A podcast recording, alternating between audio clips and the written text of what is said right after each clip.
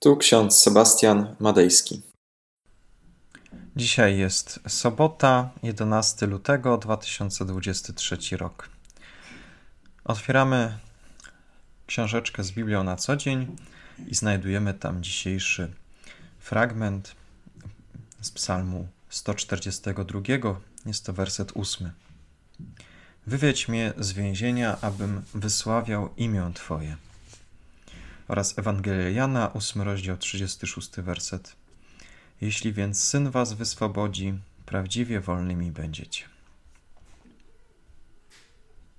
Dzisiejsze słowa zapisane w Psalmie 142, a także w Ewangelii Jana, traktują o wyzwoleniu, o wyzwoleniu z więzienia, pewnego duchowego więzienia. Słowa z Ewangelii Jana padają w kontekście sporu Jezusa z Żydami. Pozwólcie, że przetoczę E, szerszy kontekst. Wersety 31 aż do 36. Mówił więc Jezus do Żydów, którzy uwierzyli w Niego: Jeżeli wytrwacie w słowie moim, prawdziwie uczniami moimi będziecie. I poznacie prawdę, a prawda was wyswobodzi. Odpowiedzieli mu: Jesteśmy potomstwem Abrahama i nigdyś nie byliśmy u nikogo w niewoli.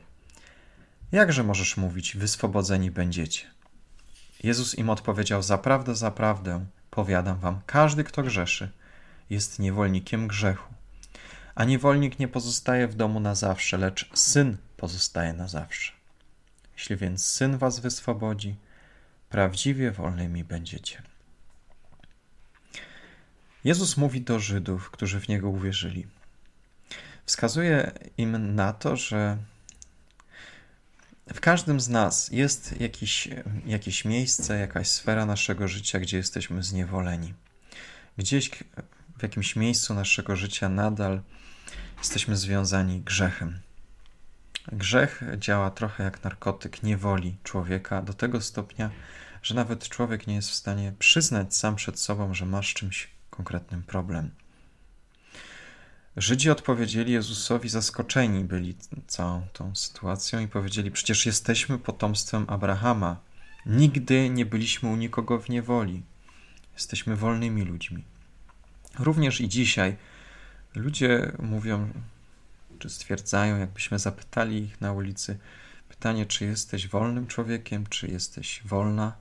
Ludzie na ogół by odpowiedzieli: Tak, czuję się wolną osobą, jednak e, są różne sfery w naszym życiu, które nas, no właśnie, nie wolą. W różnych sferach naszego życia jesteśmy ograniczeni. Jesteśmy komuś podlegli, a, albo ktoś nam jest podległy. E, niektórymi sprawami naszego życia sobie nie radzimy, a z niektórymi czujemy się swobodnie i czujemy, że jesteśmy wolni. Jezus wskazał pewną prawdę, mianowicie to, że każdy, kto grzeszy, jest niewolnikiem grzechu. Czym jest grzech w tym kontekście? Grzech to takie jarzmo, które w nas jest obecne. Często nie dostrzegamy tego, tych kajdanek, które są nam założone w jakiejś sprawie w naszym życiu. Jednak istnieje z tego ratunek, mianowicie kiedy zamieszka w nas Syn Boży, Jezus Chrystus, wtedy nas wyswobodzi, wyzwoli. Wtedy prawdziwie wolnymi będziecie, powiada do Żydów. I Marcin Luther, kiedy patrzył na swoje miasto, na ludzi, którzy przechodzili ulicami, powiedział takie zdanie: W moim mieście jest pełno ochrzczonych pogan. W moim mieście jest pełno ochrzczonych pogan. Co to znaczy? Przede wszystkim to, że dzisiaj wielu również jest ochrzczonych, ale jednak są w swoim życiu, w swoim postępowaniu, w swoich też decyzjach zniewoleni. Mają nadal taki sposób pogański postępowania i mówienia o innych.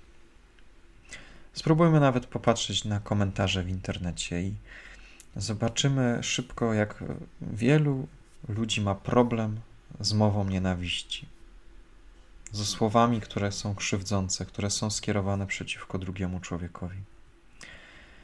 I My pozostajemy w naszych domach i jesteśmy nadal zniewoleni. Siedzimy przed naszymi komputerami, przed naszymi sprawami, przed naszą pracą, ale jednak jesteśmy zniewoleni. Nie jesteśmy w stanie wyjść z tego.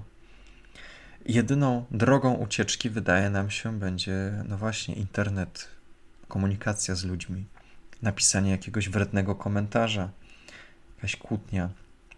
Pozwoli nam choć odrobinę poczuć się, że mamy na coś wpływ, że możemy wyrazić się, ale tak naprawdę nadal jesteśmy niewolnikami grzechu. Olga Tokarczuk w książce pod tytułem Nadzieja napisała takie zdanie: Boże, jacy wszyscy jesteśmy nieszczęśliwi, jacy jesteśmy krusi. I faktycznie bez Boga jesteśmy nieszczęśliwi i krusi, jesteśmy zniewoleni. Żyjemy w tym świecie, a zarazem nadal jesteśmy zniewoleni. Kiedy odkryjemy to, że przebywamy w więzieniu, że potrzebujemy wyzwolenia, i tym wyzwoleniem tylko i wyłącznie może nas obdarzyć Chrystus. To wtedy przekonamy się, że w Chrystusie mamy prawdziwą wolność. Kiedyś e, zastanawiałem się na temat tego, na ile człowiek wierzący e, może być wolny. Tak e, z zewnętrznego punktu widzenia można powiedzieć, ludzie wierzący e, są bardzo zniewoleni, no bo są przykazania, są pewne wartości, których się powinni trzymać, są pewne rzeczy, do których są zobowiązani, muszą chodzić na nabożeństwa, muszą modlić się i tak dalej. Z tak z zewnętrznego punktu widzenia świat pomyśli o ludziach wierzących, no wariaci. Dlaczego na siebie nakładają taką niewolę?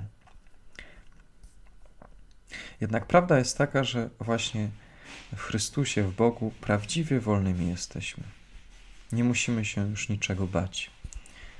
W Jezusie Chrystusie mamy najwspanialszy dar wolność. Jest to wolność pełna odpowiedzialności za innych. Nie jest to anarchia, ponieważ nasza wolność kończy się wtedy, kiedy zaczyna się wolność drugiego człowieka. Za śpiewnikiem ewangelickim, za pieśnią 108 możemy powiedzieć: Jezus już przyszedł.